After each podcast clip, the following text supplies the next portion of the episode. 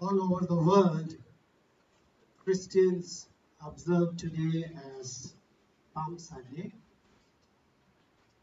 marking the entry of Jesus into Jerusalem. And the John's Gospel explicitly says, clearly it says that people were waving the palm branches. That's the only place you find that. John chapter 12, verse 13, it says, They took palm branches and went out to meet him, shouting, Hosanna. Blessed is he who comes in the name of the Lord. Blessed is the King of Israel.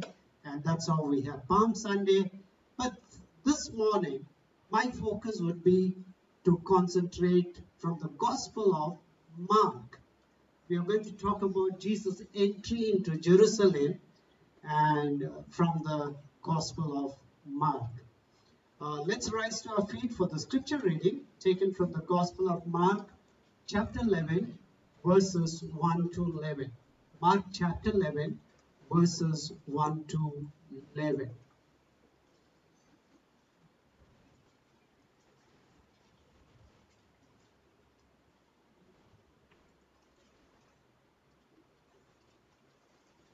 Mark எழுதின சுவிசேஷம் பதினொன்றாவது அதிகாரம் ஒன்று முதல் பதினொன்று As they approached Jerusalem and came to Bethphage and Bethany at the Mount of Olives, Jesus sent two of his disciples, saying to them, Go to the village ahead of you, and just as you enter it, you will find a colt tied there, which no one has ever ridden.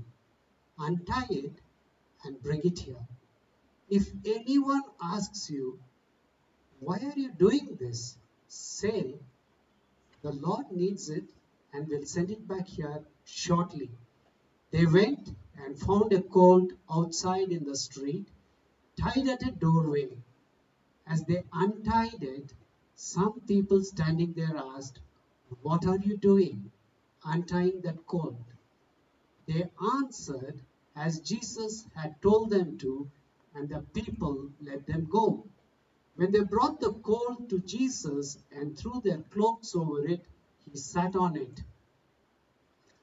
Many people spread their cloaks on the road, while others spread branches they had cut in the fields. Those who went ahead and those who followed shouted, Hosanna! Blessed is he who comes in the name of the Lord. Blessed is the coming kingdom of our father David. Hosanna in the highest heaven. Jesus entered Jerusalem and went into the temple courts. He looked around at everything, but since it was already late, he went out to Bethany with the twelve. This is God's word. Kindly be seated.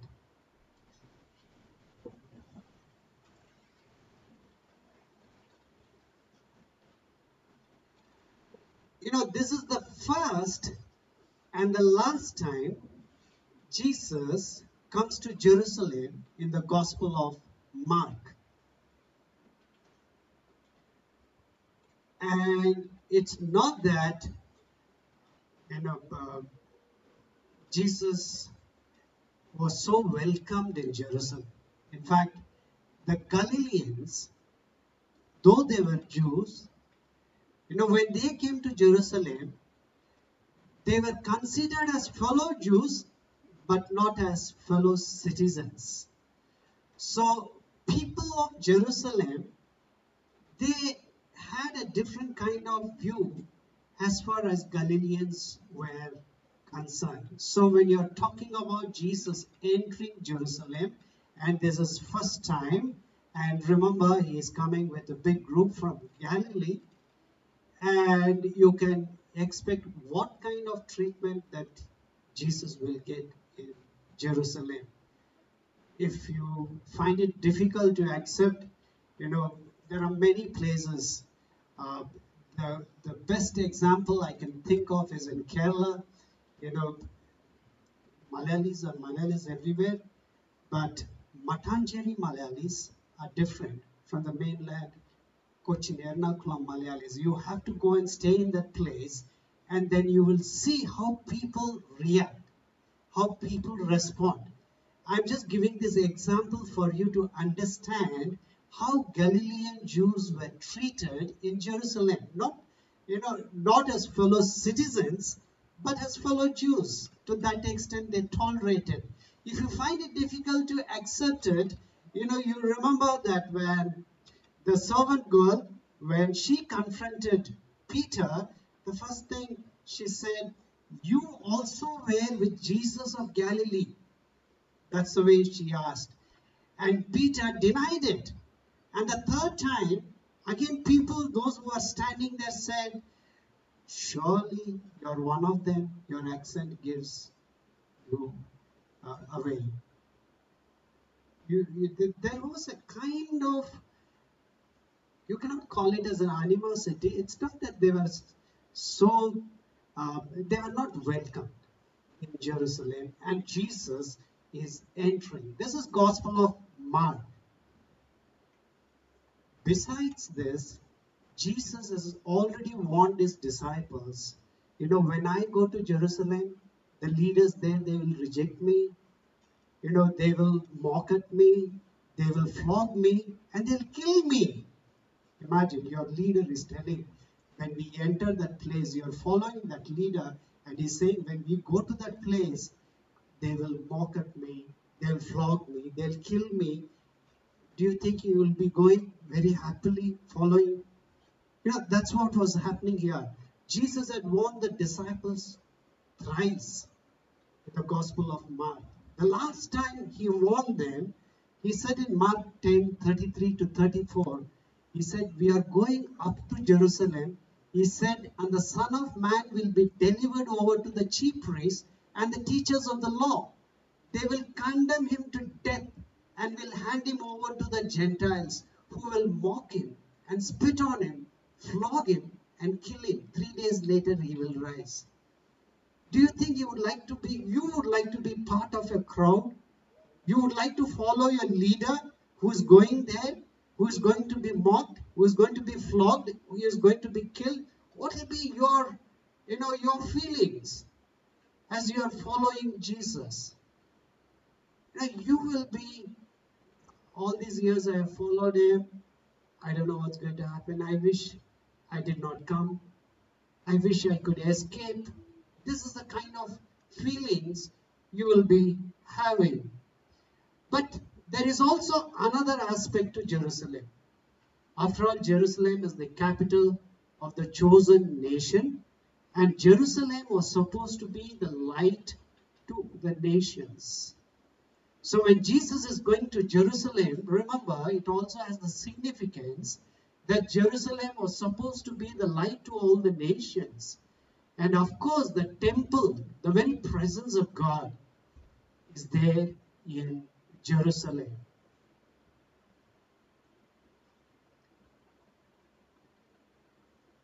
At this particular time, Jesus, when he's entering Jerusalem, it also marks the Passover time.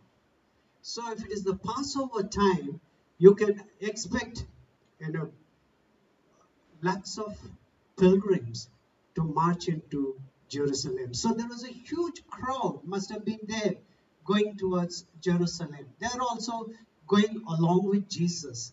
Now Jesus had all the possibilities of entering Jerusalem discreetly, quietly, because there was already a crowd he did not have to make any announcement, I am coming to Jerusalem.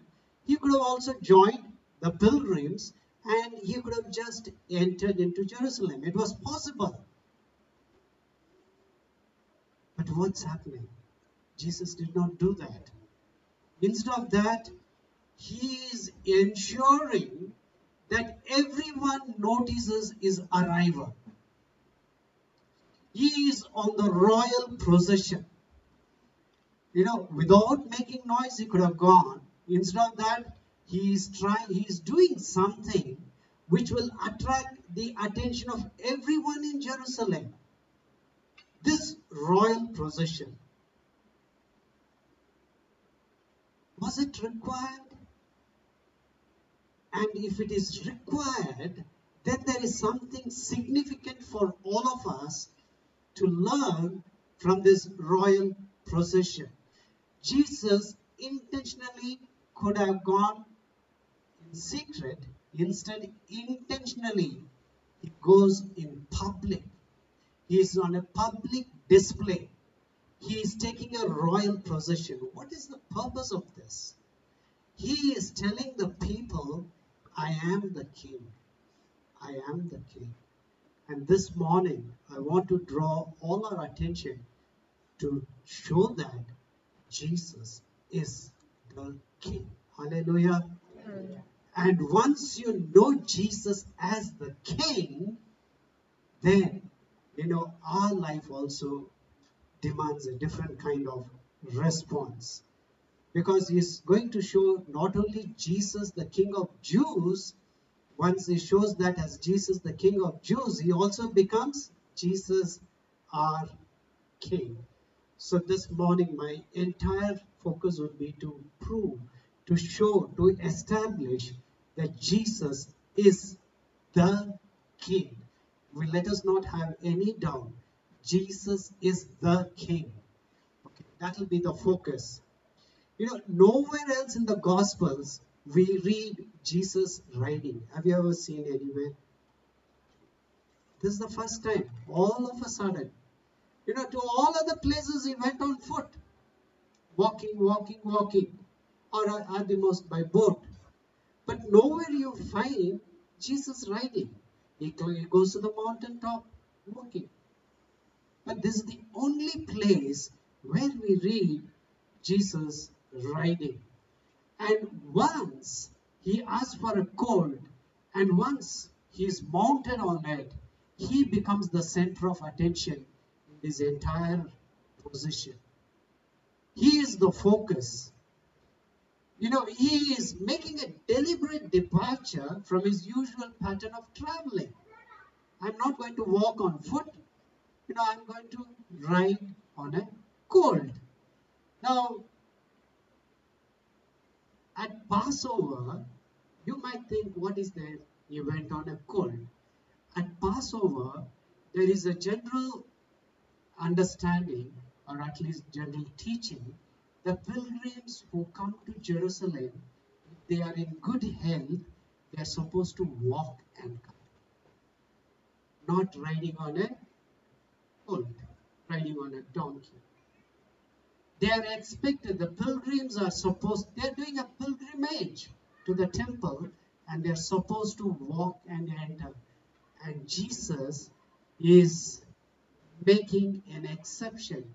It's not that he's not well, he is drawing attention of everyone deliberately.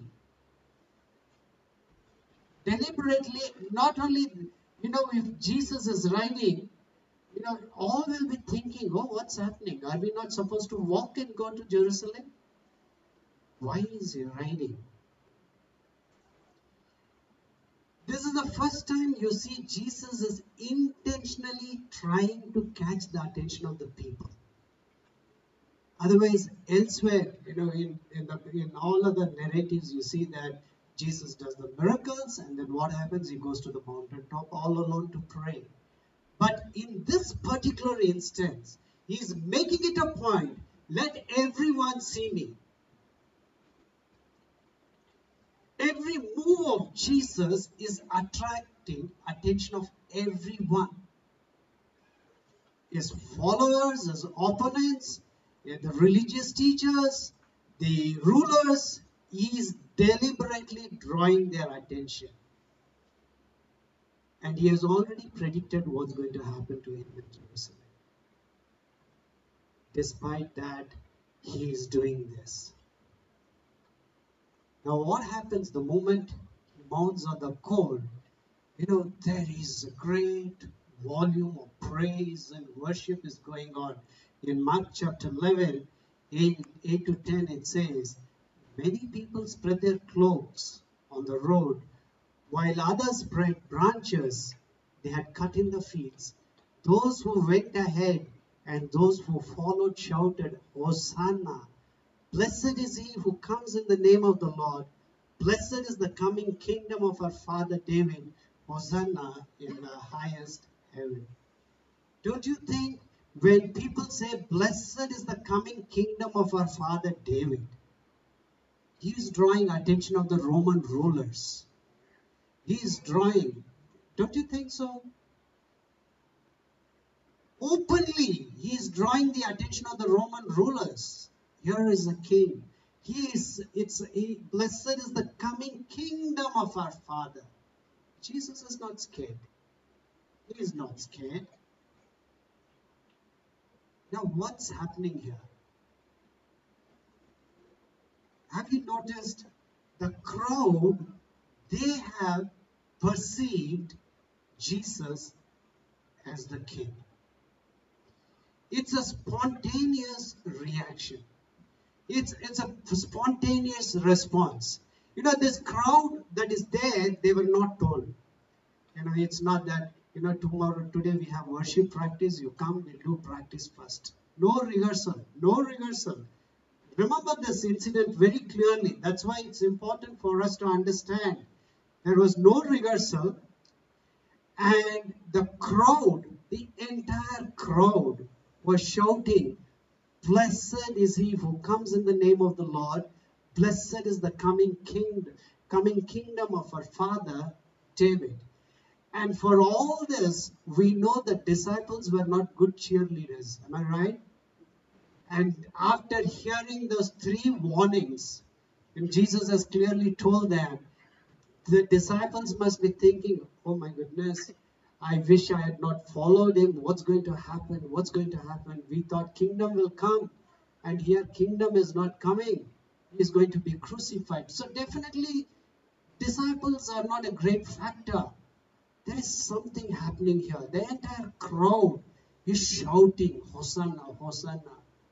You know, sometimes people say the crowd which shouted Hosanna, they crucified. No, it's not right. It's not right. It's not the crowd which shouted Hosanna which crucified Jesus. Let's be very clear about it. Jesus has not yet entered Jerusalem.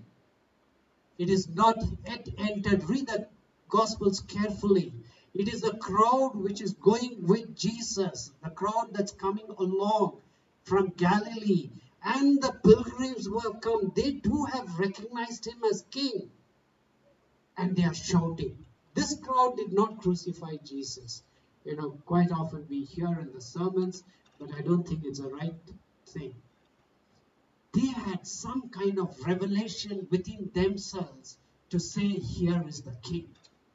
I wish that revelation comes to us today here in this place. Amen. Amen. Amen. Let us recognize this Jesus is the King. The crowd could recognize. How did they recognize? Because when we go back to Psalm chapter 118, 25 to 26, Lord, save us. That's Hosanna. Lord, save us. Lord, grant us success. Blessed is he who comes in the name of the Lord. From the house of the Lord, we bless you. Basically, they knew their Psalms very well, and they knew today the King has come. Today, the King has come. They had that revelation, and that's the reason they were praising so, they were rejoicing. You know, the worship pastor keeps saying, you know, open your mouth, open your. Nobody said, open your mouth. Nobody said. They said, Hosanna, Hosanna, Hosanna. They were shouting. That's what was happening. Because they've seen the king. The king for whom they were waiting for generations. They have seen that king. And when you see that king, what you do, you bow before him and worship him. Hallelujah. Hallelujah. You see Jesus as the king this morning.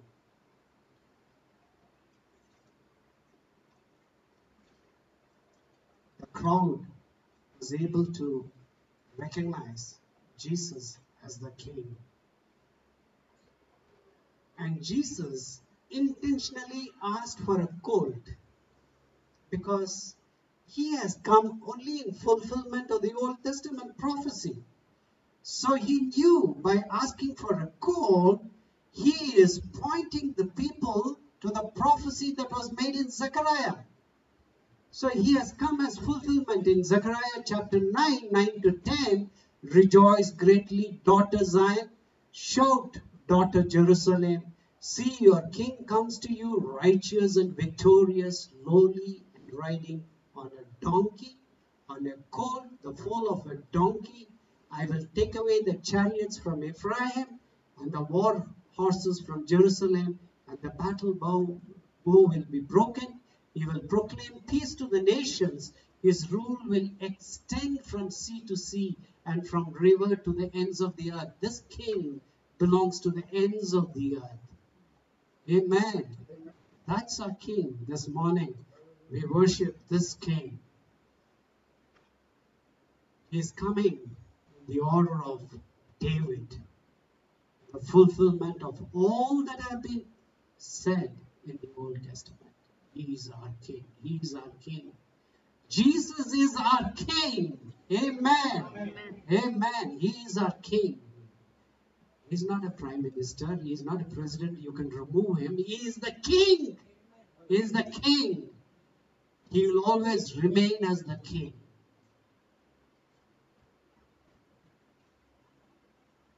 And in Mark 11 4, it says, They went and found a colt outside street, tied at a doorway. Any Old Testament prophecy comes to your mind?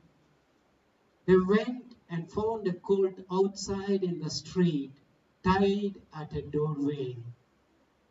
He does everything in the fulfillment of the scripture. Go back right to the book of Genesis.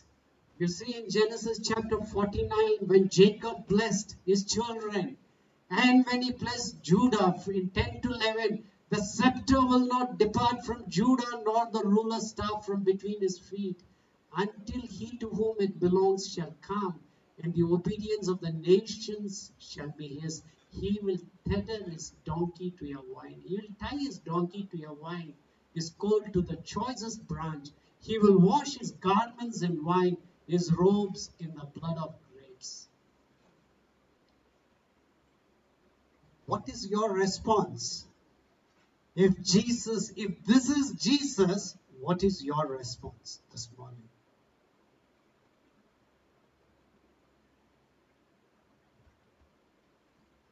It is not just accidentally he asked for a cold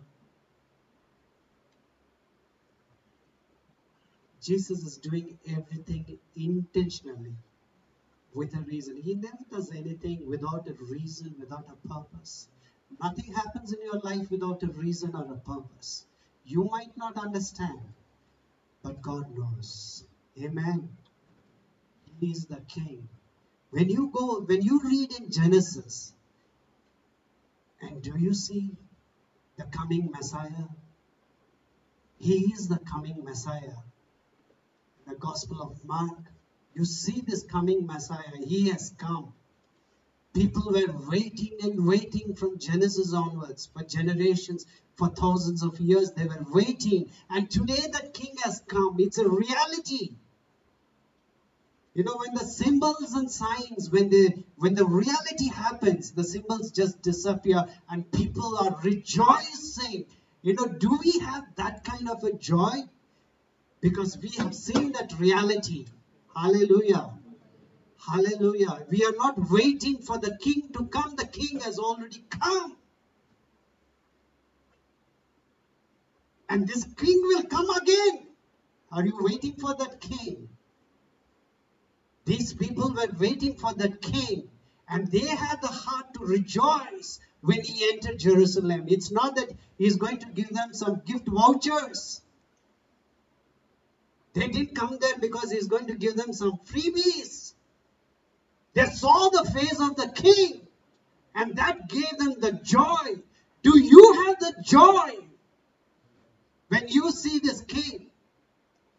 He is the king.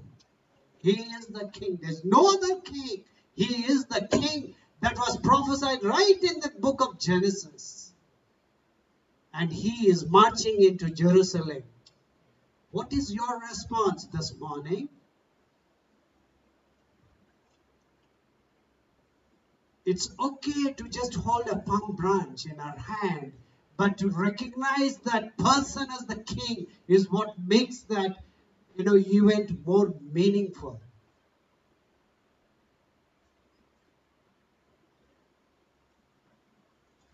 Interestingly, if you read the scripture, remember, people were well versed in the scriptures, not like us. We are illiterate when it comes to scripture. Then you, they recognized.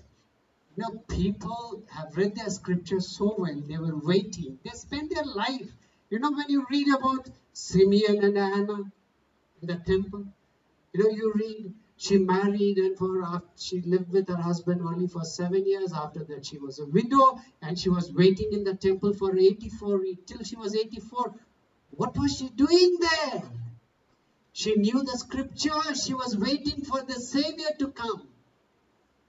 84. Over 50 years she has been doing what? Night and day she was worshipping and praying waiting for the Savior. What has happened to our hunger for this Savior, for this King? Do we have this hunger for this King?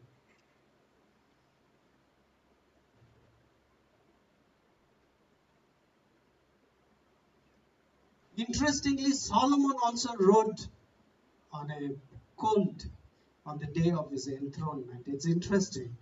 First Kings 1:38 it says, so Zadok, the priest, Nathan, the prophet, Benaiah, Benaiah the son of Jehoiada, the Cherethites and the Pelethites went down. They had Solomon ride upon King David's donkey, and they brought him to Gihon.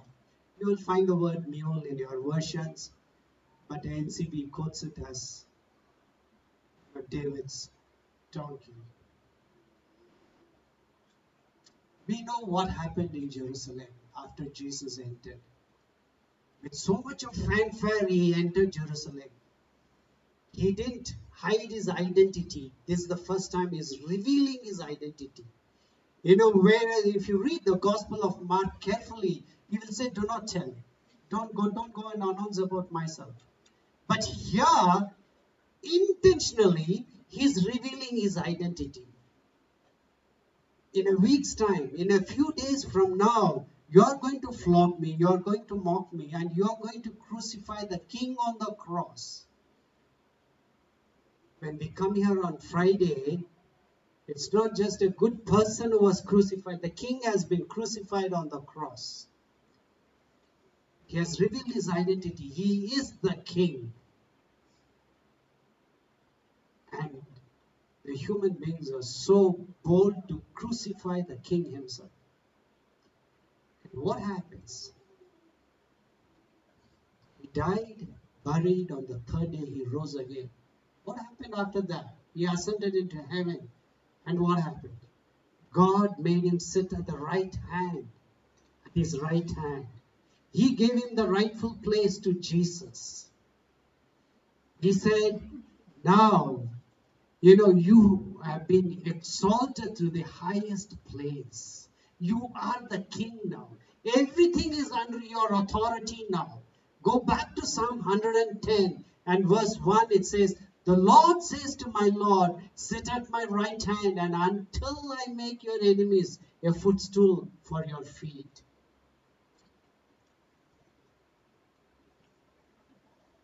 Let not this Jesus name be so so casually on our lips.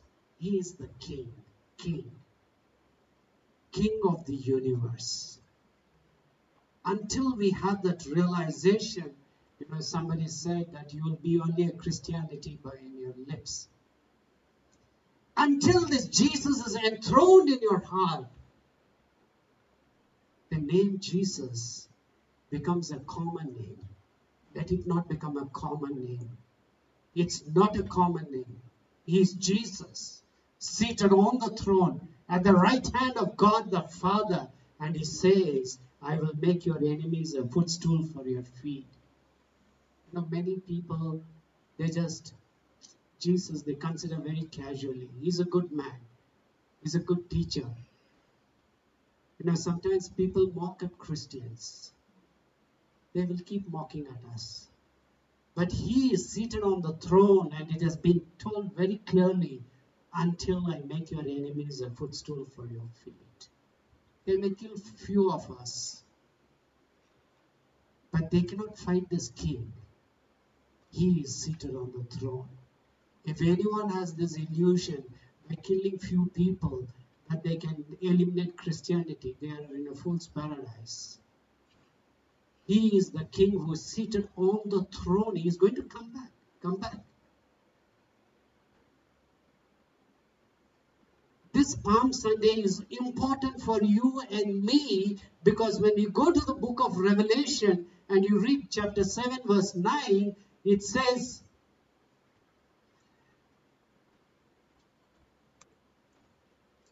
After this, I looked, and there before me was a great multitude that no one could count from every nation, tribe, people, and language, standing before the throne and before the Lamb.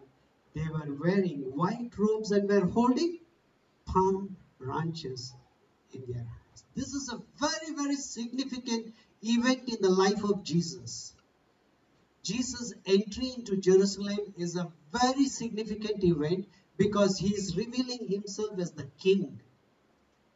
And it's important for you and me to recognize he is the king, seated at the right hand of God the Father. Jesus has the power and authority to protect us from all evil and wickedness.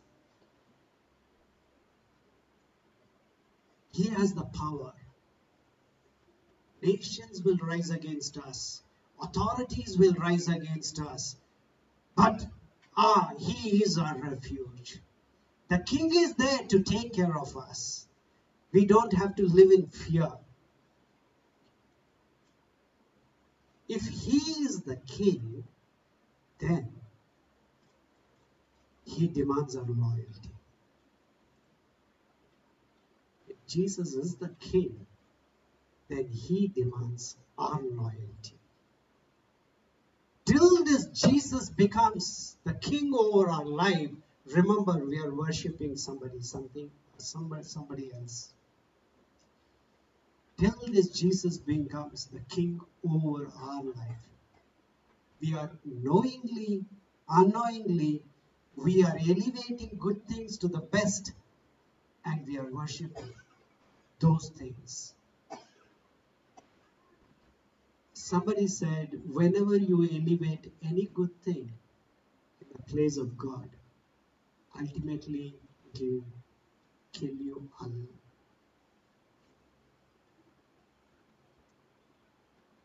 All the idols ultimately will lead to destruction. All the good things, when you think, oh, if I have this, I have everything in my life, when you think like that, you have given that good thing place that's meant for God. Let God be God over your life. Let Him be King over your life. Let Him rule over your life. Let Him be so powerful in your life. Give up your control to God Let God be king over your life. I hope none of us will have this doubt whether Jesus is really the king or not. Right from Genesis onwards, when Jesus enters into Jerusalem, explicitly, very publicly, he is telling each and every one, I am the king. I am the king. He is declaring it publicly, I am the king. Now, this morning, I want to ask you, appeal to you, request you, make Jesus the King over your life. If you have no doubt about the identity of Jesus, if you have accepted that Jesus is the King who is seated at the right hand of God, and today he reigns over the entire world. Remember, if you read in Corinthian letters, he will say that, you know, then the end will come when Jesus will hand over the kingdom back to God the Father. So, right now, everything is under Him. There's no fight between God the Father and God the Son. Right now, everything is under the authority of Jesus. One day He'll come back. Are you ready? Are you ready? So, make Jesus the King over your life. How do we make Jesus the King over my life? In every decision you make.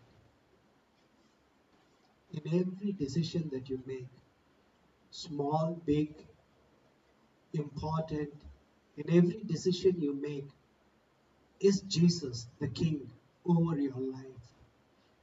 In every relationship, not that this person is very jolly, funny, you you need to understand to what extent you can have certain relationships. You need to have boundaries in your relationship.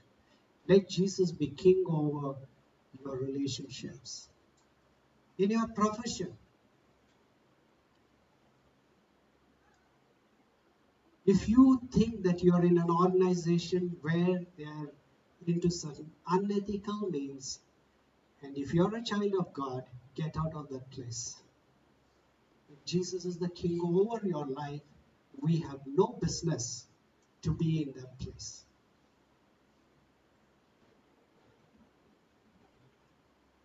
If a company is involved in unethical means, you cannot transform that company.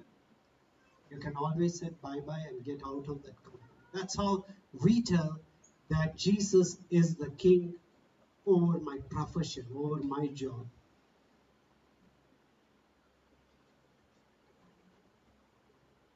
Your finances. Let me give you a practical example. You know, we are living in a cosmopolitan city, so what people do, they go and consult a financial consultant. You know, we what does he ask? How much is your income? And then they say, let's assume the husband and wife working, this is my income.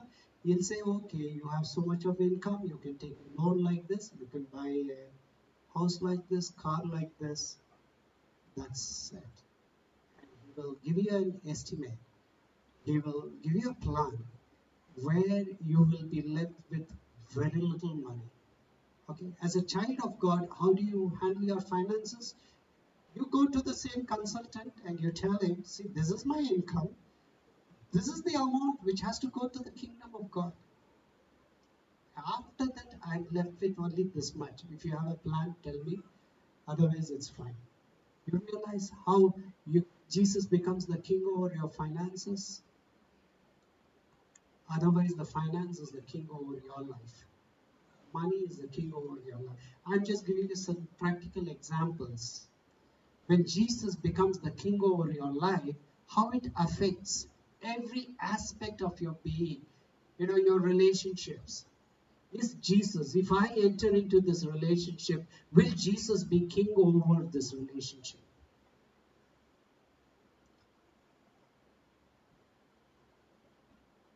When you are alone,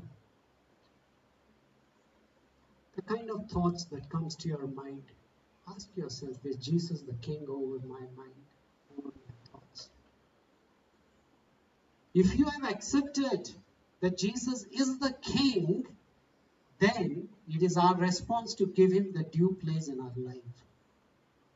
It is not enough just to recognize that Jesus is our king, but it is important he is the king in my life, in my life.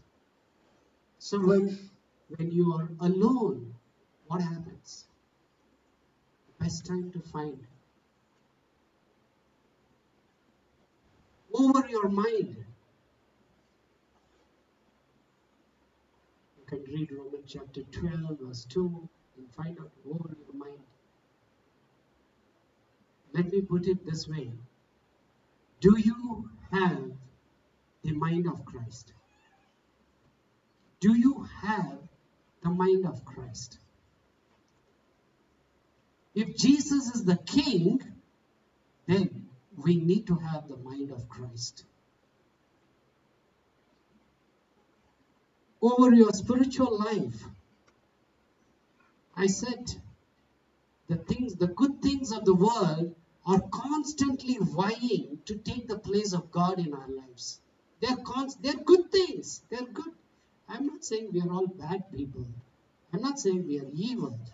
But the good things have taken control over our hearts and minds that our passion for Jesus, it's not there. We don't have passion. Nothing excites us. The name of Jesus no longer excites us because there's no passion. Over your body,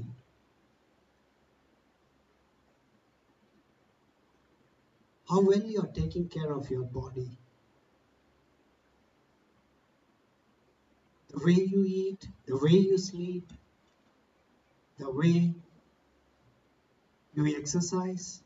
We take control over them. When Jesus is the king, we take care of the body because in resurrection we'll have a physical body, a glorified body. So we take care of our body. It's important. When you say Jesus is the king, then you need to ask, we need to, I need to ask, is he king in every decision, in every relationship, in my profession, in my ministry? Is he the king? Or do I want what I want to do? In my finances, when I'm alone, over my mind, over my spiritual life. He is, you know, he wants an intimate, he wants such an intimate relationship with each one of us. Sometimes I feel that we are not even ready. I'm sure some of you might be ready because we are so caught up with the things of the world. So caught up, so caught up. We almost go to Him when we are dead tired. Dead tired. Doing it as a formality. He wants an intimate. When we have lots of energy in us, He wants us to be in His presence not when we are exhausted and totally worn out. Say, Lord, thank you, hallelujah, amen. Bless me with a good night's rest. And he becomes the king. The best of our time and best of our energy is in the presence of God. I'm challenging myself. I'm telling myself. I'm preaching to myself.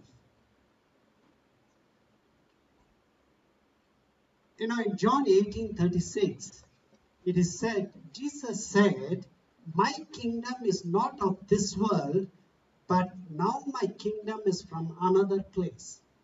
Now, the moment we believe in this king, what happens? We are drawn into this kingdom of God.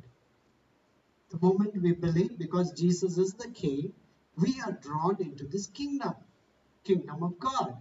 Now, this kingdom of God, if you read the Greek word carefully, the kingdom of God is not a particular place. It is not a particular realm. You know, when you understand this carefully, it's talking about a reign, a, a type of administration. You know, it's like, you know, the your in your company the new CEO takes over. Or football, if the new coach takes over, what happens? Everything happens new according to his values, his priorities, you know, his uh, goals. Things changes. Everything will be new. The new CEO will not follow the old CEO. He will start doing the new things. He wants to. He has certain goals. You know, the new coach has taken over. The exercise, the time will change, the kind of exercise will change, everything will change because the new coach has new set of values and priorities. So when Jesus becomes the king and nothing has happened in our life, we still go with the same old set of values and priorities. We are not people of the kingdom. We will be in this world, but the values and the priorities, they come from above. Amen? We are still following the management techniques. Oh, this book, that book, how to do this, how to do that. These are all worldly things. That kingdom is from above. He is asking you, Am I dominating you in every sphere? Every area, am I dominating you? Then only He becomes the Lord over my life. Whether your personal life, private life, whatever life it may be, am I dominating it? And then Jesus becomes the king over your life. This morning, is Jesus the king over your life? I want you to ask this question. It's important because Jesus revealed himself as the king. Very clearly, he has revealed himself as the king. We don't need more proof. Jesus says, When you believe in me, you enter my kingdom, and I will teach you the new values and priorities I have for your life. Hereafter, it is not about what you want. You know, too often, Lord, I think this is what I want, and Lord, you just approve this. He's the king. You don't go to a king for approval. You go to king for directions, what you want me to do. Most of the Christians, what they do, Lord, this is my desire. Please fulfill. No, no, no, no, no. He is not king. He is not the master over your life. You are the master and you are just trying to pacify yourself. I have gone to God. God is a good God, gracious God. You keep saying 101 times, but you are not serving the king. If you want to serve the king, come to the king and ask him, I have given my life. You now dictate what you want me to do. Give me a dictation. Today, you what you want me to do and I'll do that. Are you ready for such a relationship with this king?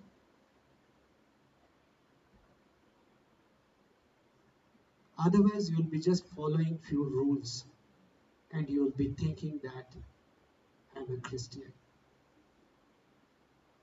You're a Christian only when you follow Jesus. And when you follow Jesus, you take directions from this God you take because he is the king. He is not a prime minister, president, you can replace him. He is the king. King forever and ever and ever. Amen. I want you, I want all of us to make this Jesus as the king over our life. Are you ready? Are you ready? You may have to change your priorities you may have to change your entire things. Things may not happen as you want because you want what your heart desires. But now my desire is not what my heart desires. My desire itself is Jesus. My heart's desire is Jesus. Unless you understand, you will never enjoy any good thing in your life if you can't see the good God behind those good things. The good things will remain your God if you cannot see the good God behind those good things. When you make him king, what we are doing is it's not that you should not have good things. No, not at all. It's not that you should not have money. You should not become rich. No, not at all. But every time you you understand behind that there is a good God. Good God. You are not worshipping the good things. You are worshipping the good God. You know, as children of God, yes, we have this God. Come what may in our life, He will fight our battles. He is the warrior God. I don't have to sit and worry. I don't have to be afraid. You know, people will come with all kinds of rules. You know, governments will come with rules. They will try to persecute. They will try to harm. You know, our own family members will try to tarnish our reputation. But remember, He is the God who will fight your battle. When you make him the king over your life, you don't have to worry about the threats that you face. He will take care of all the threats and he will be the king over your life.